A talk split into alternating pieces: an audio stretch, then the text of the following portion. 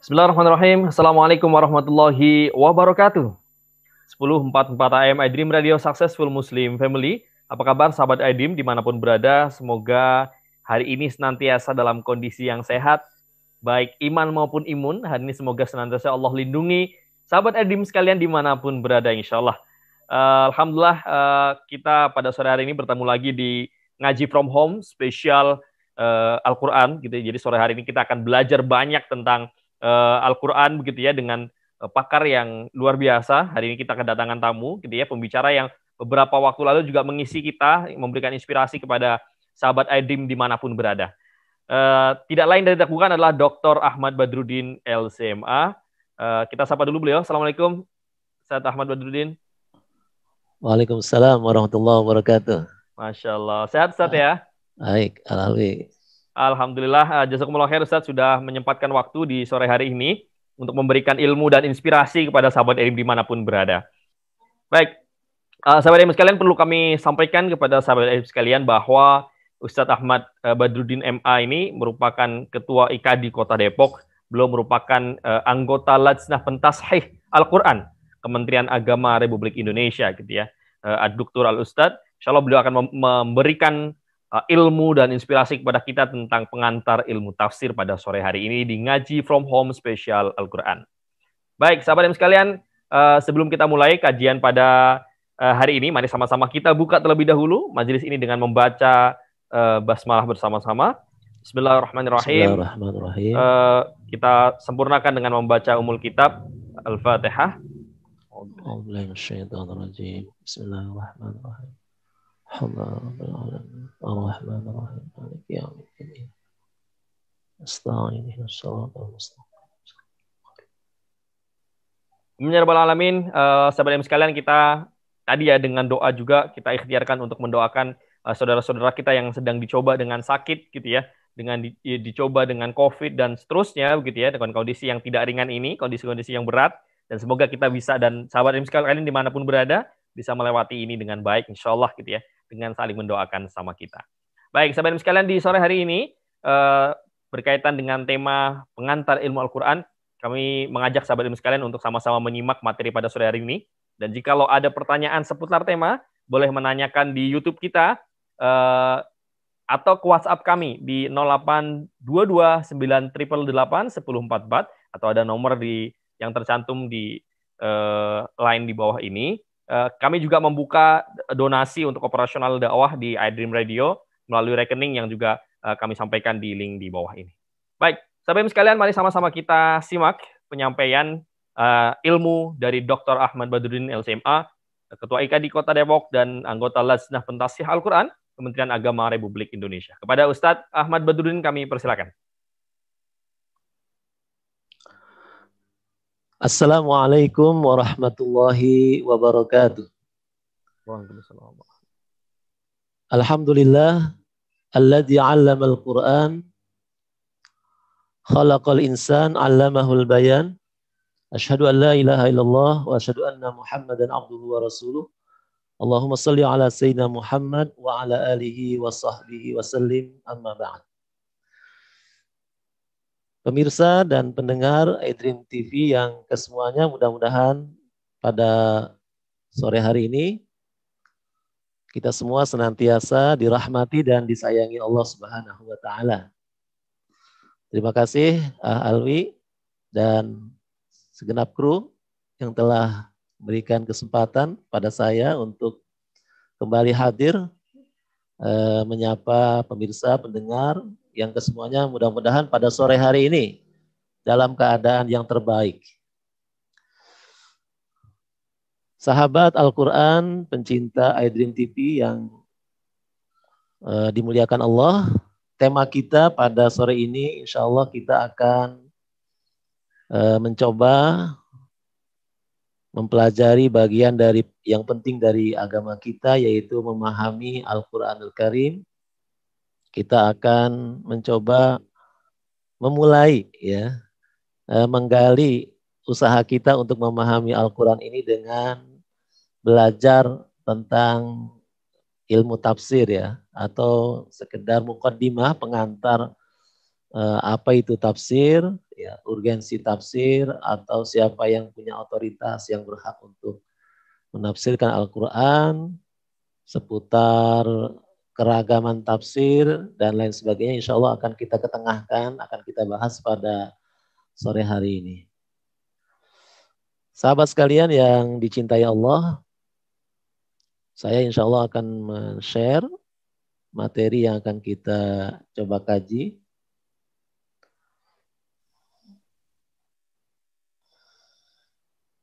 Materinya insya Allah berbahasa Arab ya, berbahasa Al-Quran.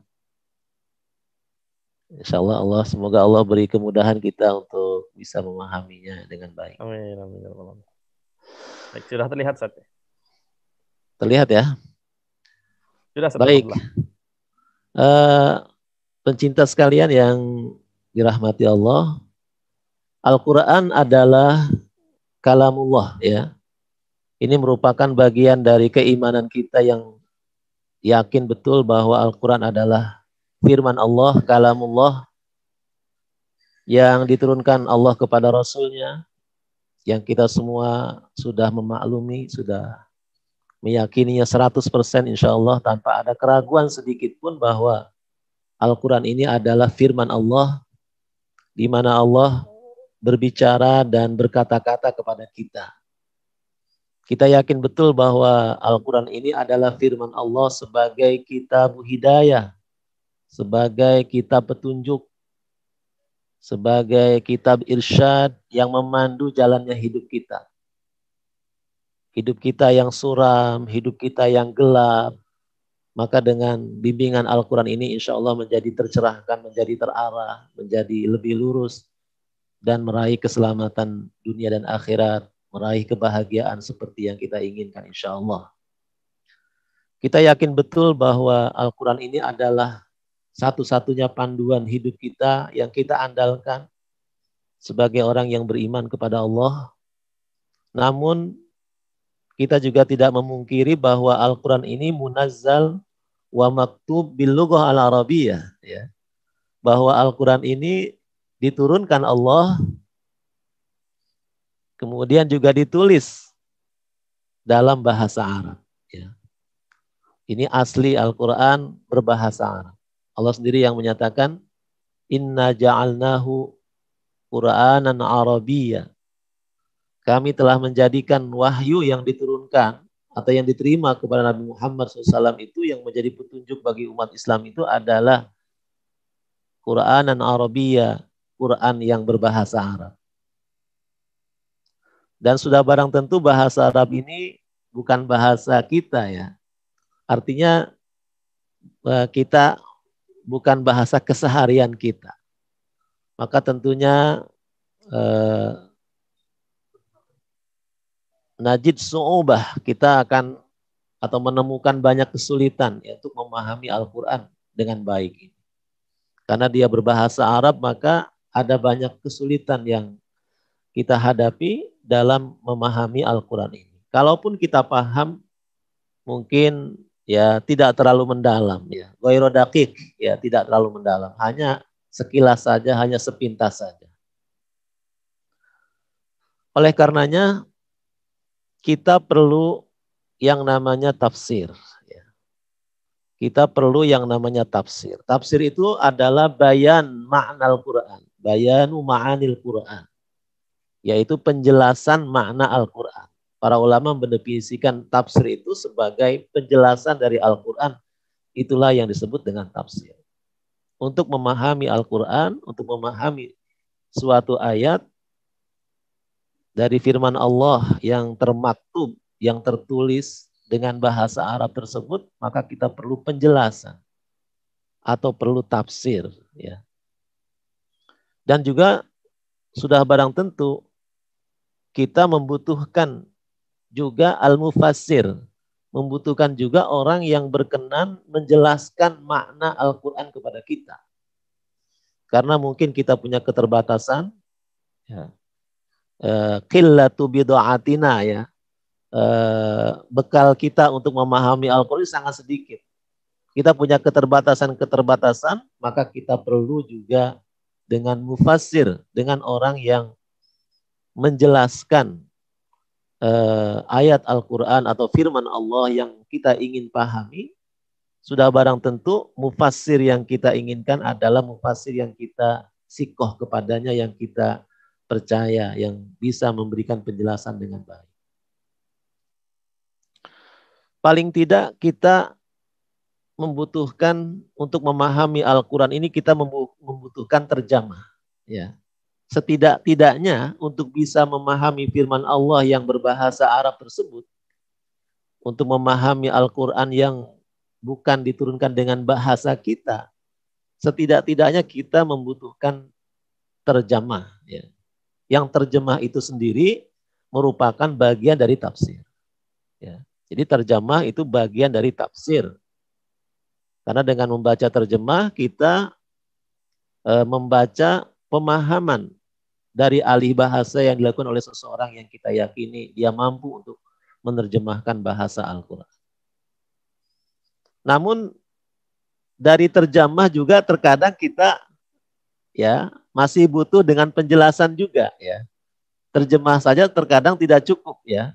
Terkadang kita masih juga butuh dengan penjelasan yang lebih banyak ya. Maka nanti akan kita ketahui ternyata tafsir juga ada banyak ragamnya ya. Ada banyak coraknya, ada banyak bentuknya.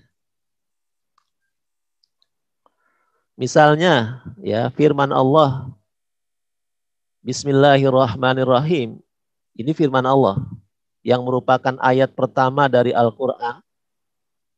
Apakah kita faham maknanya? Apakah kita faham maksudnya? Apa yang Allah kehendaki dari firman-Nya Bismillahirrahmanirrahim? Ya. Dari sekedar terjemah mungkin kita bisa mengerti sedikit. Ya. Seperti terjemah kemenak menerjemahkan Bismillahirrahmanirrahim itu sebagai apa? Atau dengan apa? Dengan nama Allah yang maha pengasih, maha penyayang. Itu terjemah, itu bagian dari tafsir singkat Bismillahirrahmanirrahim adalah dengan nama Allah yang maha pengasih, maha penyayang. Sampai di sini, apakah kita sudah paham betul maksud Allah dari Bismillahirrahmanirrahim ini? Maksud Allah dari ayat yang paling pertama dalam Al-Quran ini. Ya.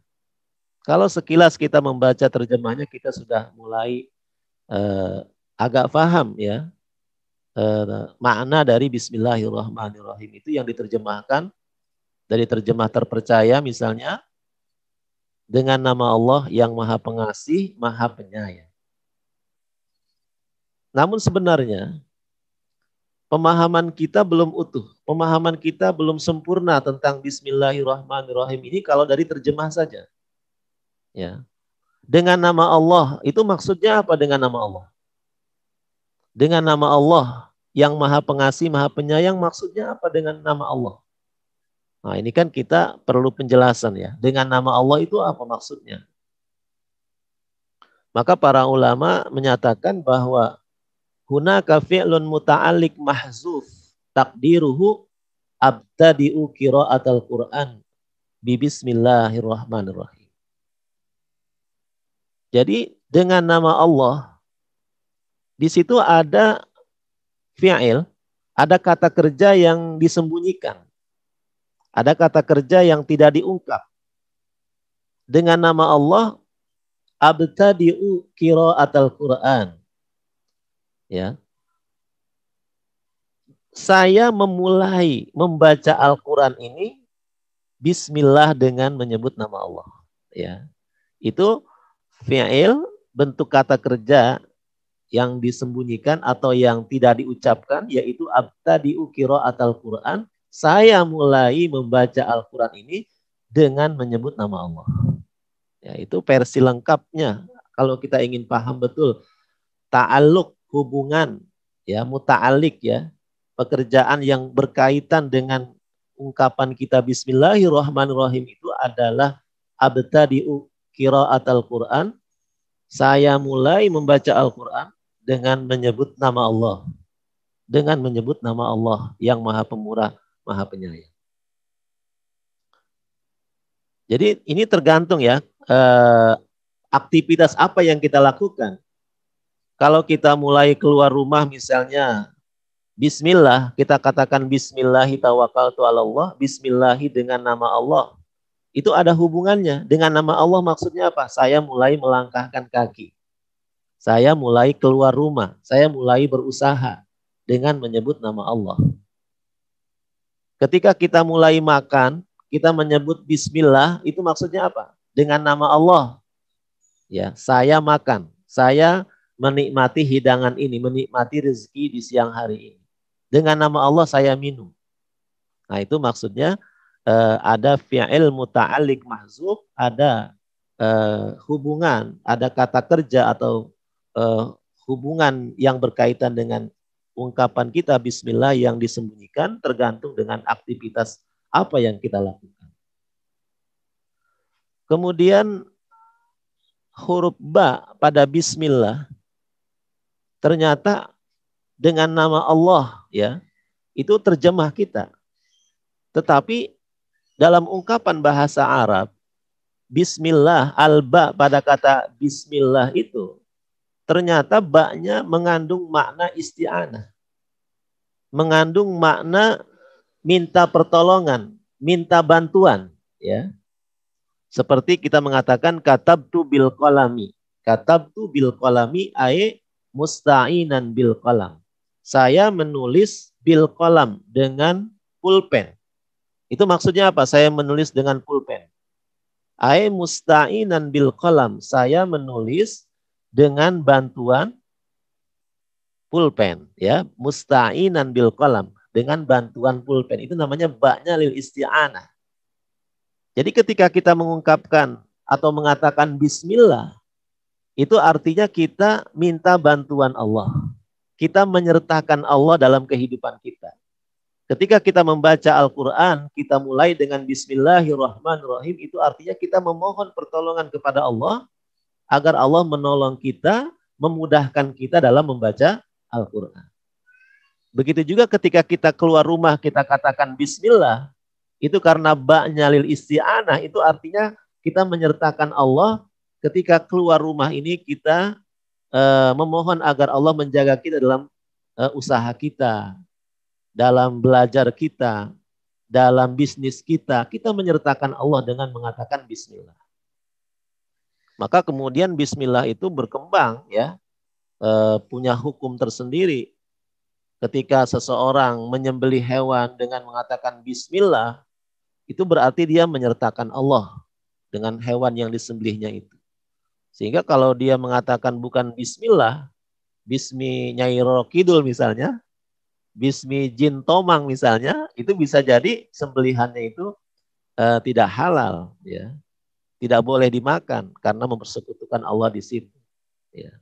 Jadi bi, uh, ba pada kata bismillah, huruf ba-nya saja itu mengandung makna isti'anah. Ya. Kemudian pada perkataan Allah Ar-Rahmanir Rahim. Ya, Ar-Rahmanir Rahim ini ternyata mustaqun min kalimatin wahida. Dia berasal dari satu kata yaitu rahimah atau rahim. Jadi Ar-Rahman, Ar-Rahim itu berasal dari kata yang sama. Ya. Yaitu dari kata rahim. Kalau Ar-Rahman itu ala wazni fa'lan dengan pola fa'lan Sedangkan ar-rahim itu ala wazni fa'il dengan pola fa'il rahim. Jadi kalau rahman itu dari kata uh, rahim yang ditambah alif dan nun, ziyadah alif dan nun, fa'lan ya. Rahman. Tapi kalau rahim itu ditambahi ya saja rahim, rahim ya. Dari kata uh, rahim yang sama, dari kata rahim yang sama. Jadi Ar-Rahman Ar-Rahim itu berasal dari kata yang sama. Tetapi kemudian maknanya ternyata berbeda. Ar-Rahman diterjemahkan tadi dalam bahasa Indonesia sebagai yang maha pemurah. Kalau Ar-Rahim sebagai yang maha penyayang. Ini apa yang membedakan Ar-Rahman dengan Ar-Rahim? Ya, yang pertama Ar-Rahman itu bentuk pola katanya adalah ala wazni fa'la. Ya, ala wazni fa'lan. Dia sama dengan kata-kata yang lain yang senada dengan fa'lan. Misalnya kata syaba'an, kata jaw'an, kata atsyan. Itu sakron. Itu kata-kata yang mirip dengan rahman. Dengan ziyadah, dengan tambahan alif dan nun. Nah, kata-kata atsyan, apa itu artinya atsyan? Haus ya. Atsyan itu haus. Kalau jauhan, apa arti kata jauhan? Lapar. Ya. E, nauman, apa arti nauman? E, suka tidur, banyak tidur. Sakron, apa arti sakron? Mabuk. Ya. Nah itu adalah kata-kata yang menunjukkan sifatnya sementara. Ya, sifatnya sementara. Dia segera berakhir, dia segera hilang. Orang kalau haus, ya, atshan, haus, kalau dia minum hilang nggak hausnya? Ya, pasti hilang. Jawaan, apa itu jawaan? Lapar. Kalau dia makan hilang tidak laparnya? Ya pasti hilang, ya. Kalau dia makan jawaannya, juk-nya, laparnya itu hilang. Jadi jauhan, atshan, sakron, begitu juga orang yang mabuk, itu nggak selamanya pasti dia sadar. Ya, itu sifatnya sementara. Maka Ar-Rahman ini itu adalah sifat kasih sayang Allah yang sifatnya sementara. Yang sifatnya sementara. Sementara Ar-Rahim adalah makna rahmat, makna kasih sayang Allah yang sifatnya uh, uh, terus menerus, terus menerus, sifatnya abadi. Maka Ar-Rahman ini diartikan sebagai kalimat yang umum ya. Rahmat Allah yang berlaku kasih sayang Allah yang berlaku untuk seluruh hambanya. Ya fit dunia. Dan ini hanya berlaku di dunia sifat ar-Rahman ini. Dan berlaku semua manusia. Jadi tidak terkecuali baik yang beriman maupun yang tidak beriman semuanya mendapat rahmat Allah di dunia ini semuanya mendapat kasih sayang Allah di dunia ini semuanya diberi semuanya dikasih Ya tidak ada yang tidak dikasih. Ya, walaupun dia sangat kafir, sangat kufur kepada Allah sekalipun, di dunia ini dikasih. Kenapa? Karena Allah bersifat Rahman, yang maha pengasih, yang maha pemurah. Ya. Tetapi rahmatnya ini hanya di dunia. Sifatnya di dunia hanya sementara saja. Sementara di akhirat nanti, itu yang berlaku adalah Ar-Rahim. Maka kata-kata Ar-Rahim ini adalah khos, khusus fil akhirah di akhirat nanti yang ditujukan rahmat Allah itu hanya dilimpahkan lil mukminin bagi orang-orang yang beriman saja. Ini uh, ini yang kita sebut dengan tafsir ya. Haza manusammihi tafsir. Ini yang kita sebut dengan tafsir. Jadi bismillahirrahmanirrahim saja itu sudah sedemikian ya luas maknanya. Sudah sedemikian dalam pembahasannya. Ya untuk uh, apa namanya uh, menjelaskan Bismillahirrahmanirrahim ini bisa satu buku ya bisa seharian. Ini yang kita sebut dengan apa? Yang kita sebut dengan tafsir. Ya. Jadi uh, firman Allah Bismillahirrahmanirrahim ini ya kita akan bisa paham, akan bisa mengerti maknanya kalau kita membaca tafsirnya atau kalau kita berusaha untuk menafsirkannya. Ya. Nah, berikutnya adalah tujuan uh, kita menafsirkan Al-Quran atau kita belajar tafsir Al-Quran. Jadi tujuan tafsir itu sebenarnya untuk apa? Yang pertama tujuan tafsir itu adalah untuk memberi pemahaman. Ya, bayan ma'an wa alfaz.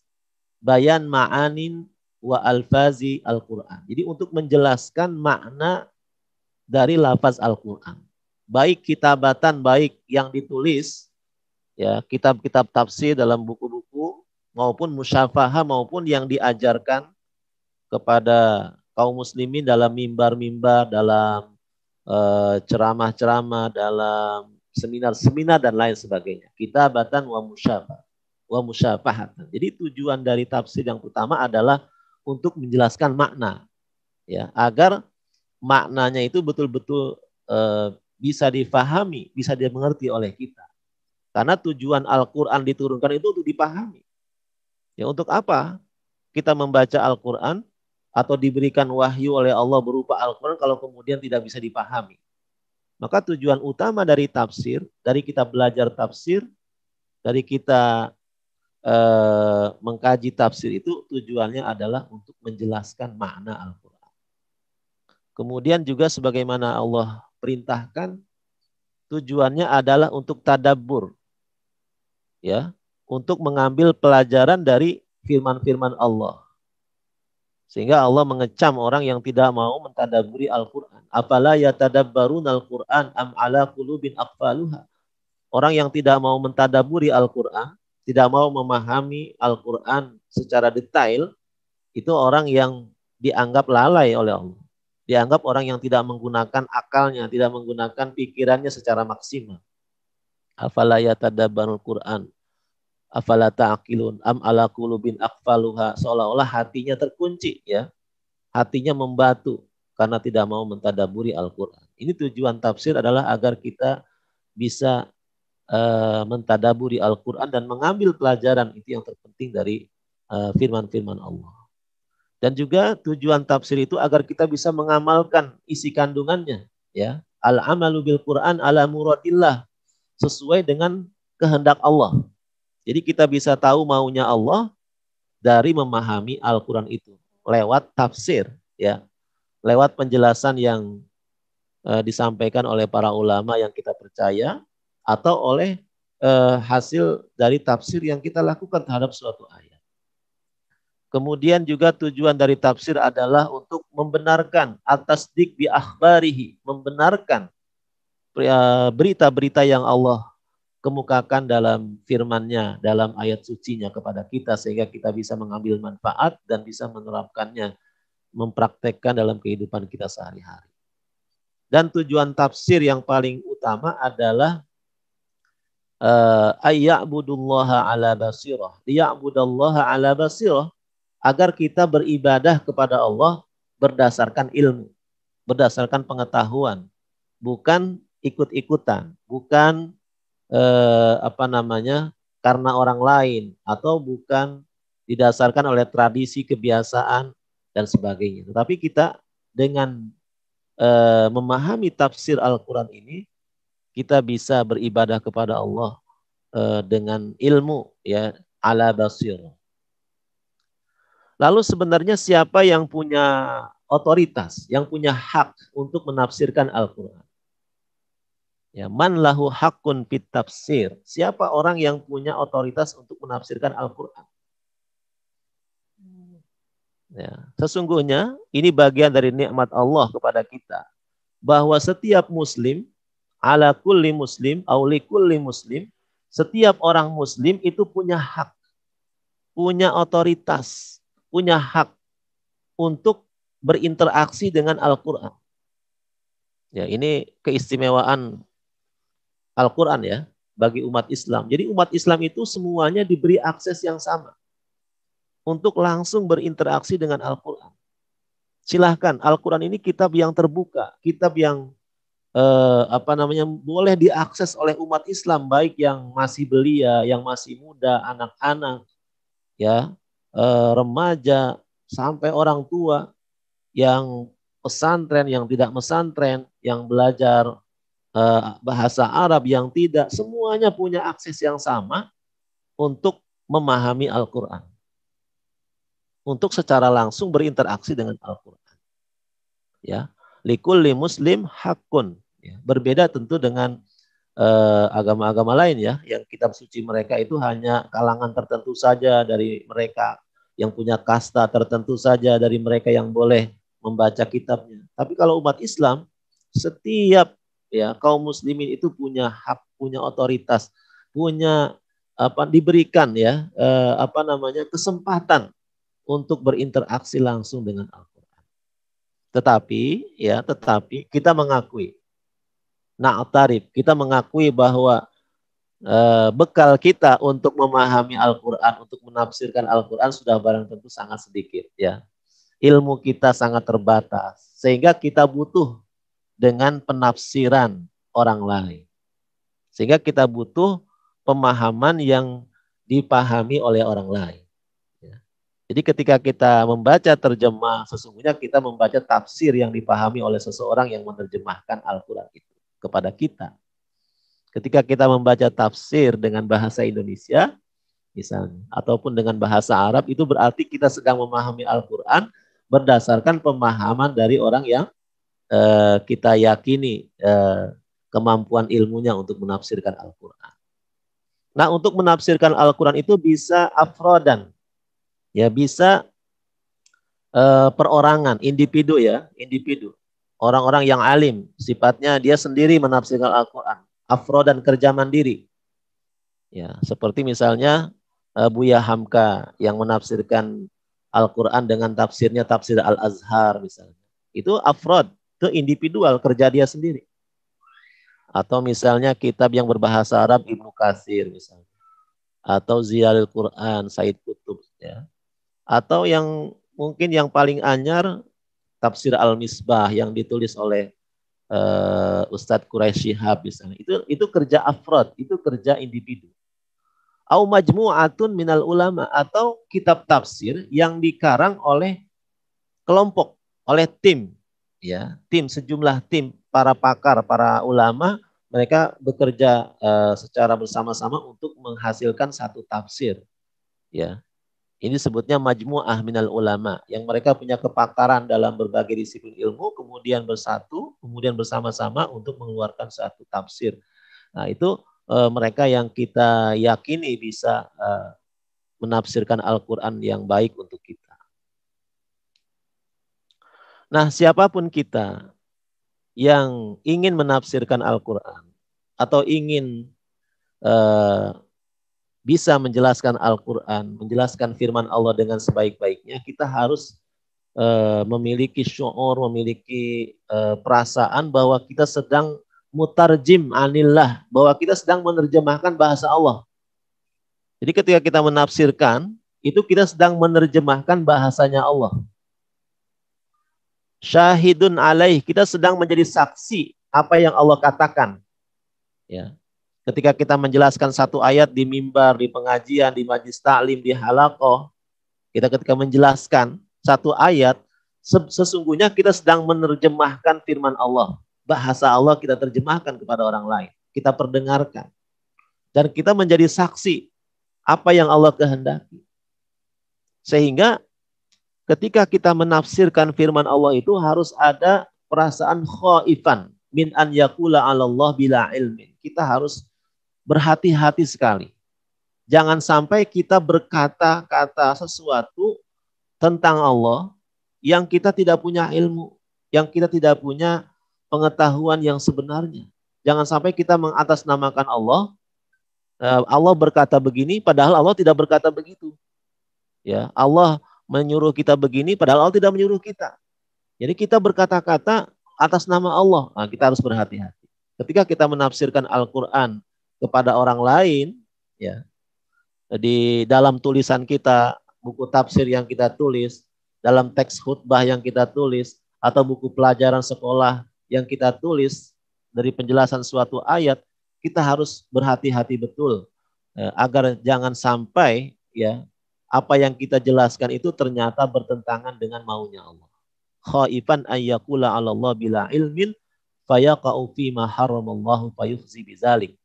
Jangan sampai kita kemudian bukan mendapatkan apresiasi dari Allah, bukan mendapatkan penghargaan dari Allah karena kita menerjemahkan bahasanya, menjelaskan bahasanya kepada orang lain, justru kita malah mendapatkan kemurkaannya nauzubillah. Maka perlu berhati-hati sekali seseorang yang menafsirkan Al-Qur'an ya kepada orang lain.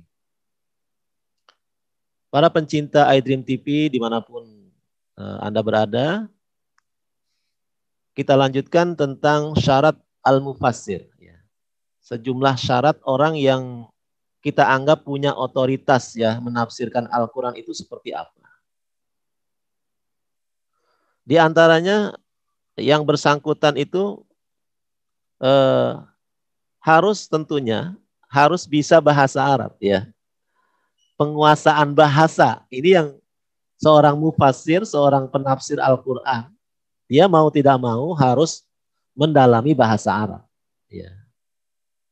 Ini eh, orang yang berusaha memberi penjelasan suatu ayat kepada orang lain atau yang kita kita sebut mufassir, maka dia harus memiliki wawasan tentang al-lughah al-arabiyah, ya, tentang mufradat, kosakata, tentang madlul eh, kosakata tersebut, apa yang dimaksud dari kata ini. Dia punya pengetahuan. Dia bisa membaca atau memahami mufradatnya kosakata. Ya. Kemudian dia juga harus menguasai grammar atau nahu, ilmu nahunya, ilmu tasrif atau ilmu sorofnya, ilmu perubahan kata. Kenapa dibaca alhamdu? Kenapa dibaca alhamda? Kenapa dibaca innallaha? Kenapa dibaca Allahu? Kenapa dibaca bismillahi? Ya, itu disebutnya i'rab atau uh, perubahan akhir kata ya yang dibahas lebih jauh dalam ilmu nahu. Seorang mufasir dia harus uh, punya pengetahuan tentang ilmu nahu. Dia juga harus punya pengetahuan tentang ilmu tasrif. Kenapa di sini ya fa'alun, kenapa di sini taf'alun, kenapa uh, di sini kola, kenapa di sini kolat, kenapa di sini kolu. Nah, itu ilmu tasrif. Ya. Kemudian dia juga harus uh, punya kemampuan uh, tentang uh, asal usul kata ya, asal usul kata. Dia juga harus punya pengetahuan tentang ilmu balaghah, ya ilmu ma ilmu bayan bade ma'ani apakah ini ayat ini majaz atau atau dia isti'arah atau dia tasbih ya dia perumpamaan permisalan apakah hakikat yang sebenarnya atau dia uh, majazi kiasan saja dia harus menguasai ilmu balaghah ya sejumlah ilmu dia juga seorang mufassir harus menguasai ilmu kiraat ya ilmu kiraat ya, cara uh, membaca Al-Quran sudah pernah kita bahas ya tentang kiroat. Ya. Uh, seorang mufasir juga ini saya ketutupan ya. Dia harus uh, apa namanya menguasai ilmu usuluddin ya. Usuluddin, ilmu ilmu pokok-pokok agama ya, tentang aliran-aliran uh, dalam Islam, tentang ahlus sunnah, tentang mu'tazilah, tentang aliran Syiah, tentang uh, mazhab-mazhab uh, akidah dalam uh, dalam apa wawasan atau dalam khazanah dunia Islam. Kemudian juga seorang mufasir harus punya kemampuan uh, tentang ilmu usul fikih.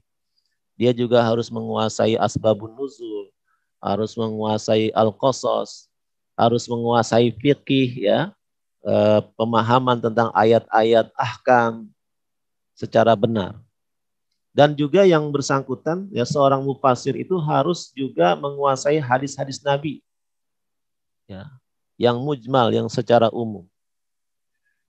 Dan sudah barang tentu ya menjadi mufasir ini adalah bagian dari mauhibah, bagian dari hibah, bagian dari anugerah Allah yang diberikan kepada seseorang untuk mampu menafsirkan Al-Quran sehingga dia bisa menulis tafsir, bisa menjelaskan tafsir secara baik kepada masyarakat. Nah, untuk uh, tafsir kekinian ya di masa kita di era kita seperti ini tentu seorang mufasir juga tidak cukup hanya memiliki disiplin ilmu yang sudah saya sebutkan tadi. Ya tidak hanya cukup memahami bahasa Arab, tidak hanya cukup memahami ilmu uh, usul fikih, ilmu usul dan sebagainya yang tadi saya sebutkan tadi, tetapi untuk seorang mufasir di era seperti sekarang ini, kalau dia ingin menafsirkan Al-Quran, tentu dia juga harus uh, menguasai di sejumlah disiplin ilmu modern ya, uh, ilmu-ilmu yang berkaitan tentang uh, sosial, kemasyarakatan yang sangat amat diperlukan untuk tafsir yang lebih update, yang lebih up to date, yang lebih kekinian, yang lebih mendekati dengan realita yang ada di masyarakat. Ya, seorang mufasir harus punya wawasan yang luas ya tentang uh, apa namanya suatu ayat yang akan ditafsirkan. Nah ini sejumlah etika seorang mufasir ya. Kalau kita ingin menjadi mufasir, penafsir Al-Quran, atau kita ingin menafsirkan Al-Quran kepada orang lain. Yang pertama sudah barang tentu adalah sihatul i'tiqad. Seorang mufasir itu akidahnya harus lurus ya. Akidahnya harus lurus. Bukan seorang yang meragukan kebenaran Al-Quran Bukan seorang yang meragukan kalau Al-Quran ini adalah wahyu. Ya, bukan. Tetapi mufasir yang beretika adalah mufasir yang uh, memiliki akidah yang lurus. Kemudian juga dia tidak dengan tafsirnya itu tidak bermaksud untuk uh, memenuhi syahwatnya. Dia harus punya niat yang baik. Dia juga seorang mufasir juga harus menunjukkan akhlak yang baik. Kalau seorang mufasir tidak menunjukkan akhlak yang baik, maka tidak pantas dia tafsirnya itu untuk kita kaji, untuk kita ambil, untuk kita dengarkan, ya. Kalau dia tidak menunjukkan akhlak yang Qurani yang sesuai dengan bimbingan Al-Qur'an. Seorang mufasir juga harus waro, harus tawadu, ya. Harus eh, apa namanya? bukan seorang yang sombong karena dia mampu menafsirkan Al-Qur'an. Seorang mufasir juga harus berusaha eh, niat dia menafsirkan Al-Quran ini bukan untuk mencari dunia, Ya, bukan agar tafsir yang dia tulis ini kemudian mendapatkan royalti, kemudian mendapatkan untung besar dari ceramah-ceramahnya di YouTube ya tentang Al-Qur'an, dia ingin mendapatkan duit banyak misalnya. Ya. Nah, itu jangan ya, jangan dimaksud dengan tujuan dia menafsirkan Al-Qur'an untuk mencari mata dunia. Ya, semata-mata harus dia lakukan dalam menafsir Al-Qur'an itu semata-mata karena Allah ya karena Allah. Kemudian juga seorang mufasir harus selalu bertaubat, minta ampun kepada Allah, khawatir eh, apa yang dia sampaikan itu ternyata tidak sesuai dengan keinginan Allah. Maka adab mufasir itu ketika menafsirkan sesuatu suatu ayat dia mengatakan wallahu a'lam. Wallahu a'lam. Setelah dia menjelaskan kepada orang tentang tafsir suatu ayat, maka Eh, kerendahan hatinya kemudian mengatakan atau kekhawatirannya atau rasa takutnya kepada Allah kemudian dia mengatakan wallahu alam. Allah lah yang lebih tahu ya dari apa yang saya sampaikan tadi ya.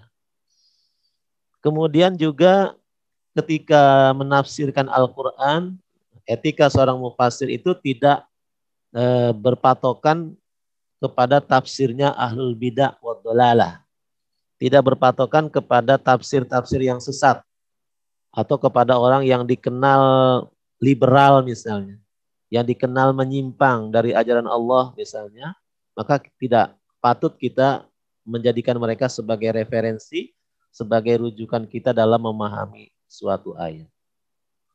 Nah, ini yang terpenting dalam e, menafsirkan Al-Qur'an ada referensi, ada al-marja ya, yang harus kita ketahui dalam menafsirkan Al-Quran.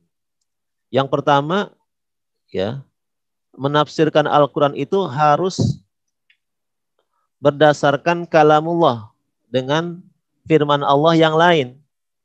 Jadi sebelum kita memahami Al-Quran atau melihat pendapat orang lain, maka kita harus melihat ayat yang berkaitan dengan ayat yang kita tafsirkan.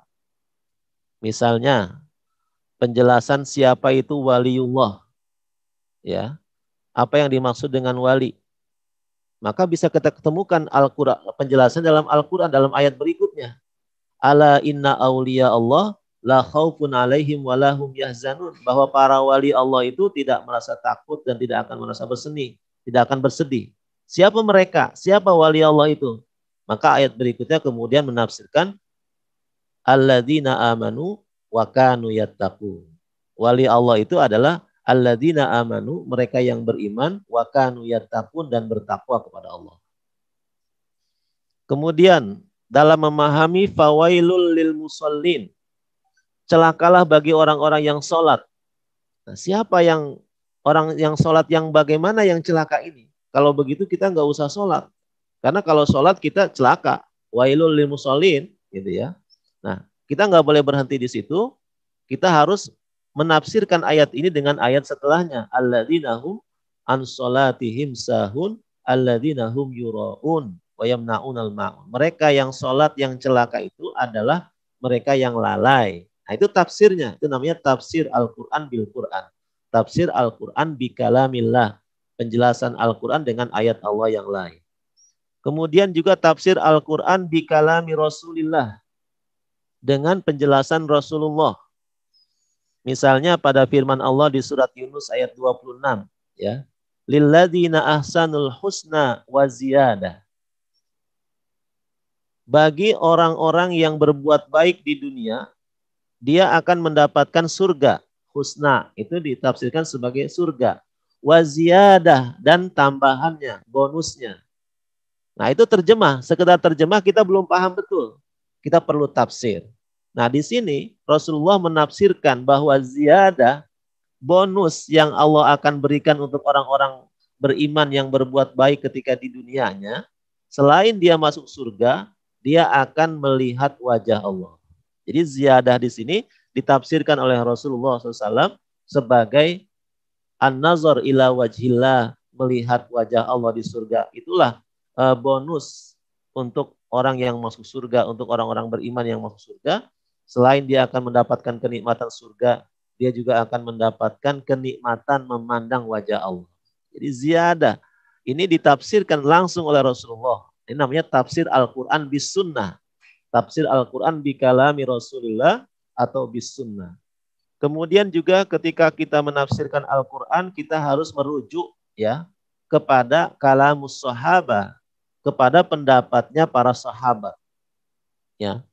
Ketika kita ingin memahami suatu ayat, kita merujuk kepada pendapatnya para sahabat. Ya.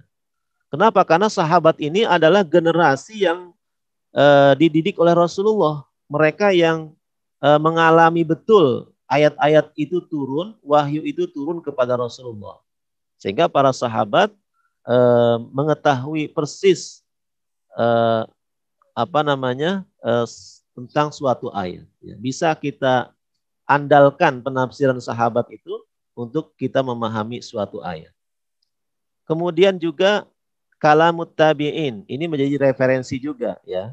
E, ketika kita menafsirkan Al-Qur'an pendapatnya para tabi'in itu bisa e, kita jadikan rujukan. Kenapa? Karena tabi'in ini adalah e, orang-orang yang belajar langsung dari sahabat ya. Mereka yang diajari Al-Qur'an oleh orang-orang yang diajari oleh Rasulullah Shallallahu alaihi wasallam. Jadi kita yakin betul bahwa kalam tabi'in, perkataan tabi'in atau komentar tabi'in tentang suatu ayat itu bisa uh, kita jadikan rujukan. Para pencinta iDream TV yang dirahmati oleh Allah, kita langsung saja ya.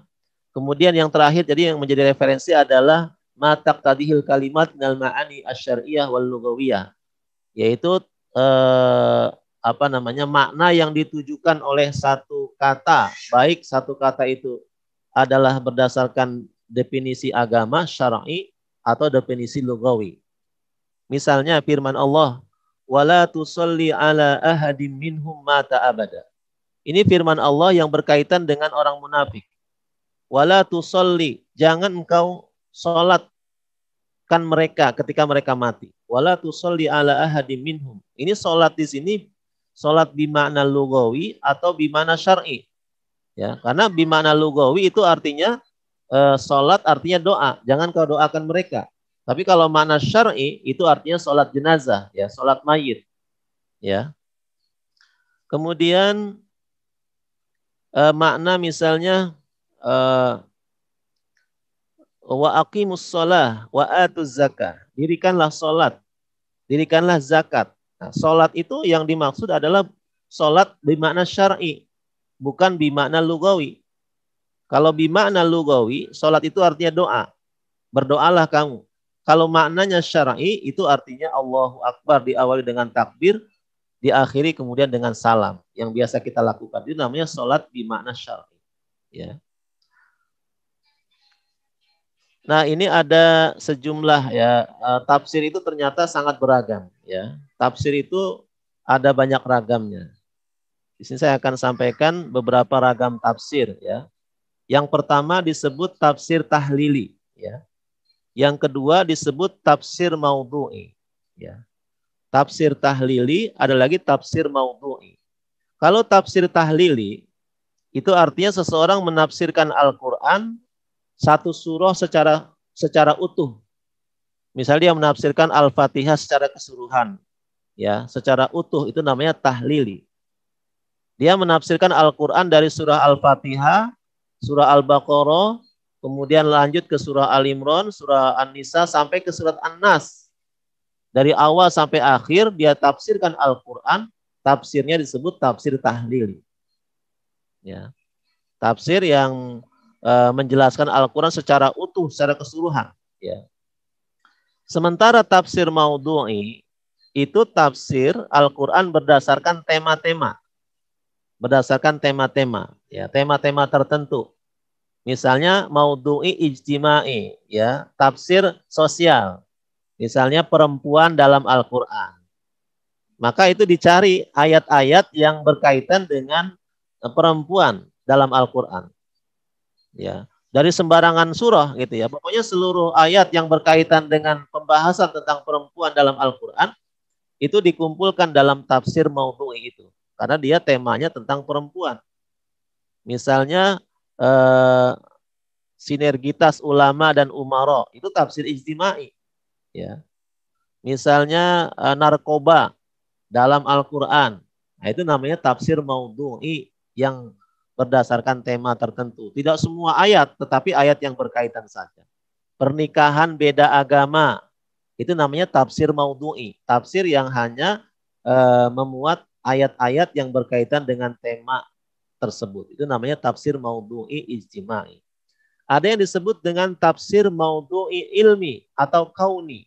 Ya, ilmi kauni itu tafsir yang berkaitan dengan sains. Ya, tema tentang sains. Misalnya uh, tafsir alam raya dalam Al-Quran, semesta dalam Al-Quran, kehidupan di angkasa dalam Al-Quran, ya, benda-benda langit dalam Al-Quran, itu namanya tafsir ilmi, tafsir kauni, tafsir yang berkaitan dengan sains.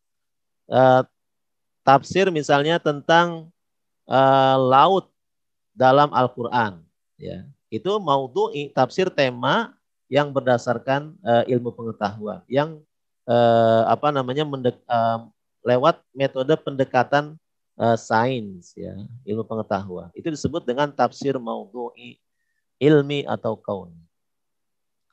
Eh, nah tafsir tahlili itu eh, uh, apa namanya kebanyakan itu bicara tentang mufrodat kosakata bicara tentang munasabah hubungan korelasi ayat yang satu dengan ayat yang lain bicara tentang asbabun nuzul. Misalnya surat Kul Al-Ikhlas, Kul huwallahu ahad. Ini asbabun nuzulnya apa? Itu dijelaskan dalam tafsir tahlili.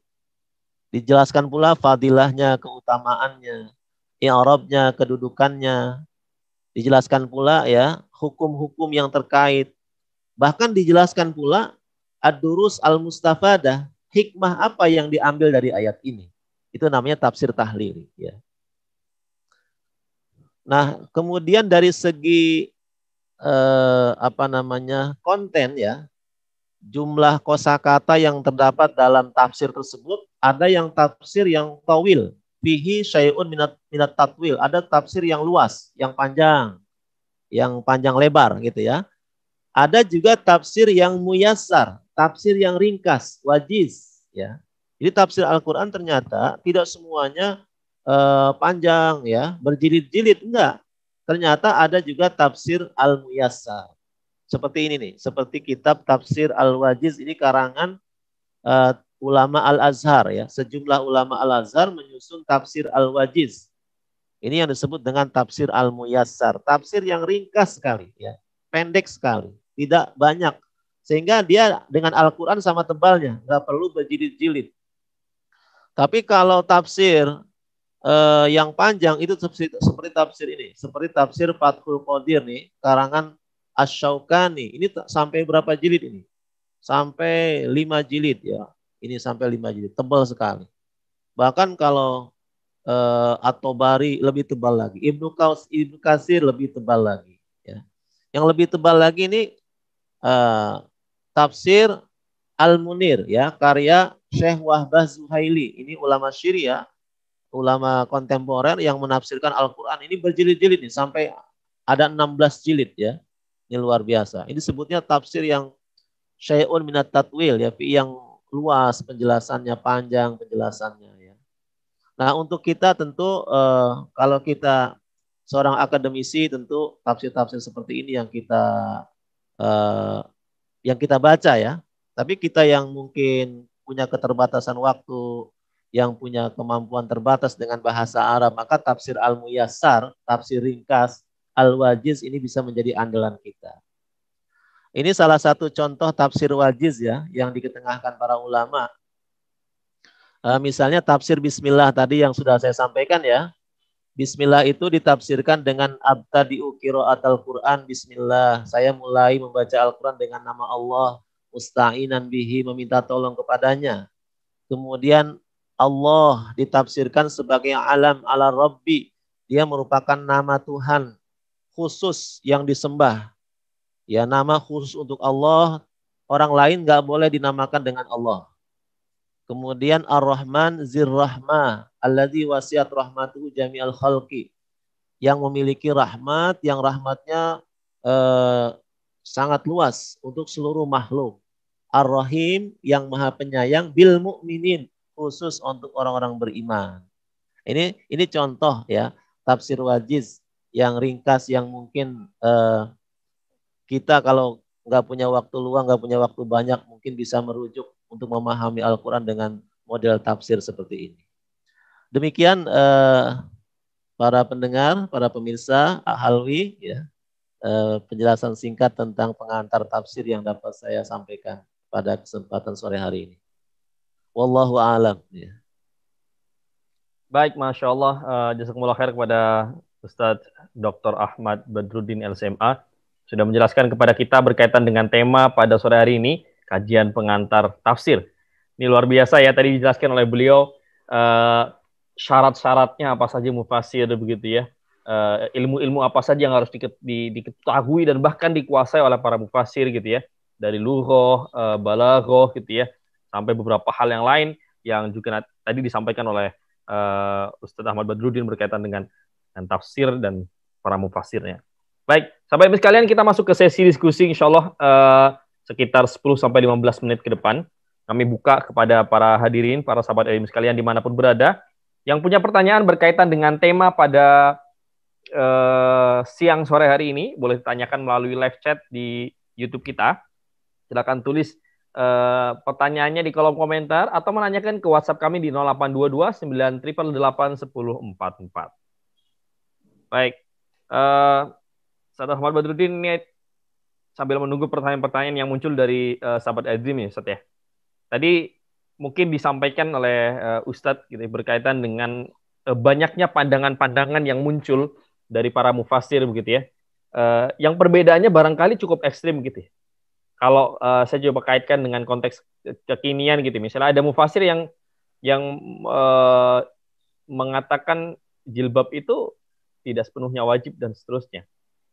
Uh, dan lain-lain gitu ya. Artinya para mufasir ini uh, punya pandangan yang ekstrim gitu ya dari kanan sampai ke kiri dan seterusnya. Lalu bagaimana kita sebagai seorang awam nih gitu ya, sebagai orang awam yang bukan bukan mufasir, tidak mengetahui banyak tadi kriteria-kriteria itu tidak masuk di kita nih, kita orang awam misalnya. Lalu apa yang harus kita di, di, kita lakukan begitu ya?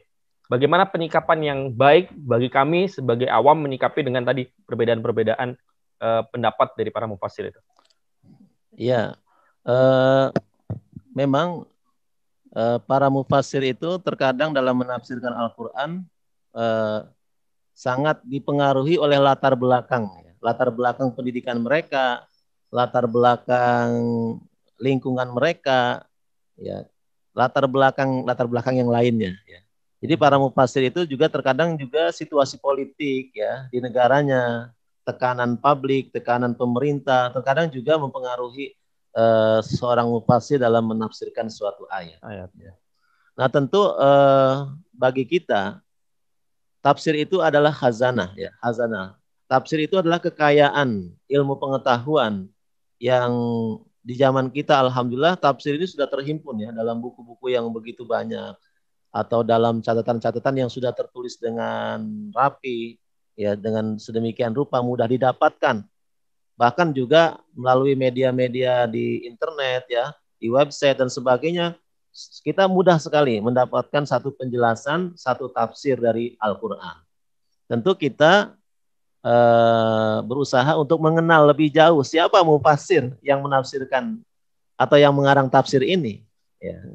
Kalau Buya Hamka kita sudah tahu betul Buya Hamka itu siapa ya ulama berkaliber eh, dunia ya ulama Indonesia yang sangat terkenal yang banyak pengikutnya yang dipercaya oleh orang. Tapi kalau eh, Profesor Pulan misalnya atau Dokter Pulan misalnya yang apa namanya belum begitu terkenal atau belum begitu kita tahu latar belakangnya, maka kita perlu uh, melihat apa yang ditafsirkannya sesuai dengan uh, yang berlaku umum di masyarakat atau tidak.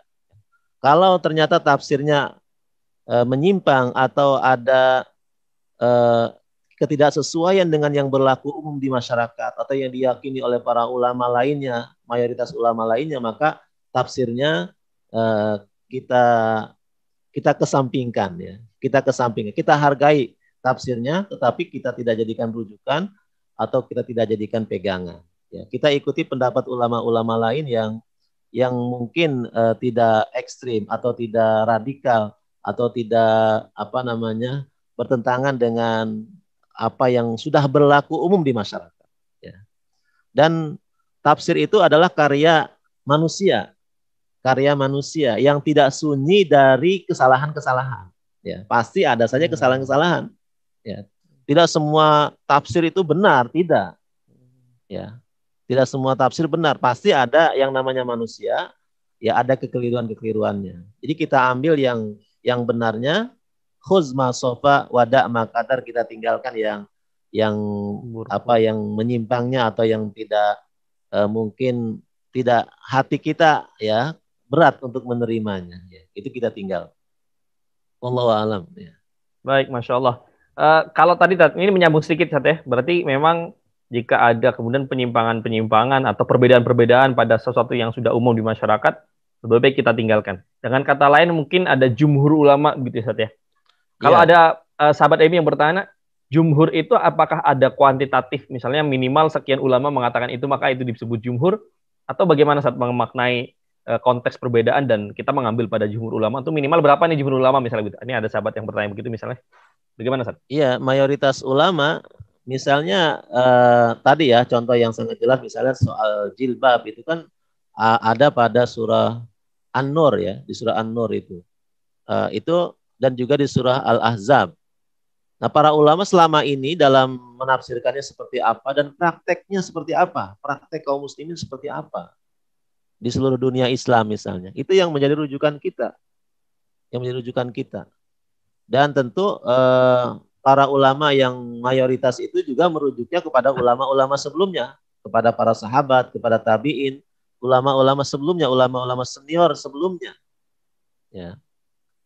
Jadi eh, biasanya yang kilah, yang minoritas itu ya mereka yang kalah jumlah pastinya ya, bukan kalau misalnya yang mayoritas seribu, yang kilahnya seratus, ya. ya. Atau walaupun dia jumlahnya seratus orang, tapi karena yang lainnya seribu, maka dia menjadi minoritas, menjadi kilah. Gitu ya. Jadi ukuran jumlah itu tidak menentukan, terlalu menentukan ya.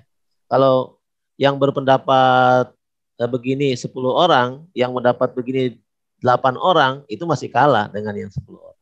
Ya. Jadi kita tetap mengikuti sawadul ummah kata Nabi. Sawadul ummah itu uh, mayoritas uh, para ulama. Insya Allah uh, umatku la tajtami'u ala dolalah. Umatku ini tidak akan bersepakat dengan kesesatan.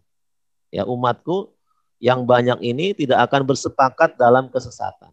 Jadi tafsir yang sudah jelas yang disampaikan oleh para ulama, kemudian ada ulama belakangan, ulama kontemporer, yang menafsirkan Al-Qur'an mungkin eh, apa namanya?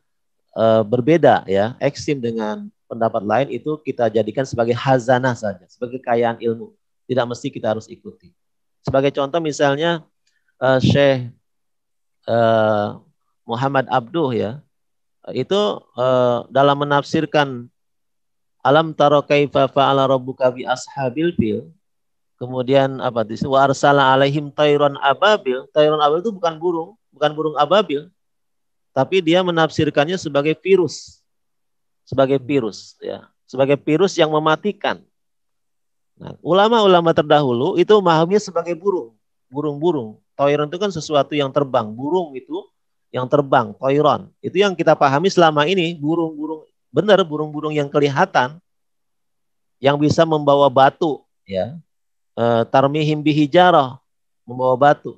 Tapi ulama kontemporer sekelas e, Syekh Muhammad Abdul yang dikuatkan oleh Syekh Rashid Ridho misalnya, itu menafsirkannya dengan virus, ya, dengan virus, bukan dengan burung yang apa yang seperti kita ketahui ya. Nah, itu sebagai hazana saja, sebagai kekayaan intelektual yang kita hargai pendapat mereka, bisa jadi mereka juga benar. Ya, bisa jadi mereka juga tidak salah dalam hal ini.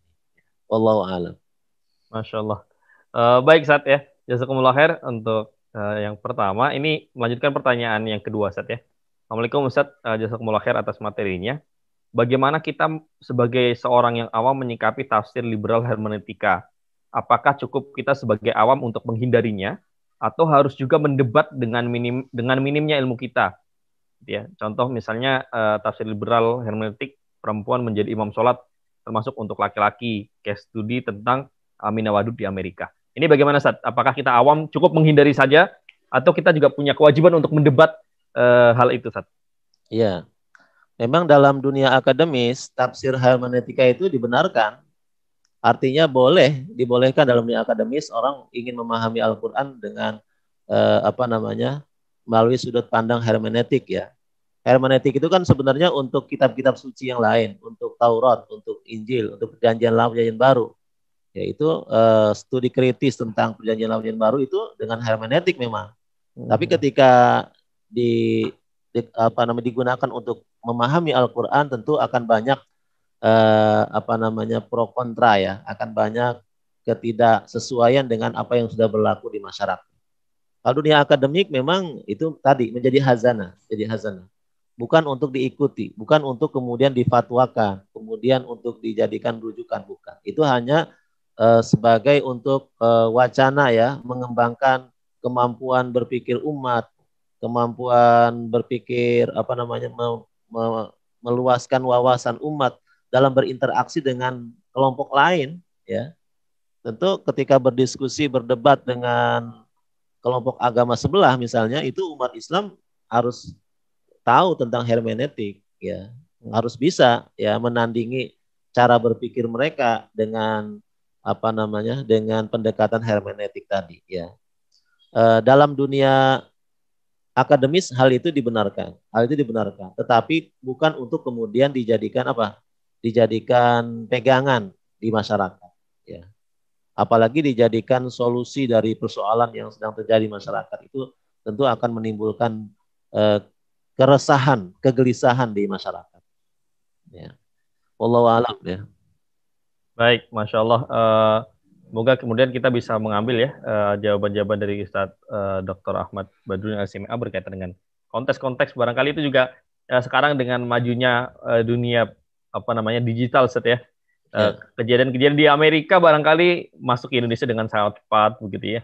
Kejadian di negara mana gitu ya, uh, mungkin secara informasi akan sangat masuk dengan cepat ke uh, masyarakat kita di Indonesia, termasuk uh, oleh para ahli ataupun para awam dan seterusnya.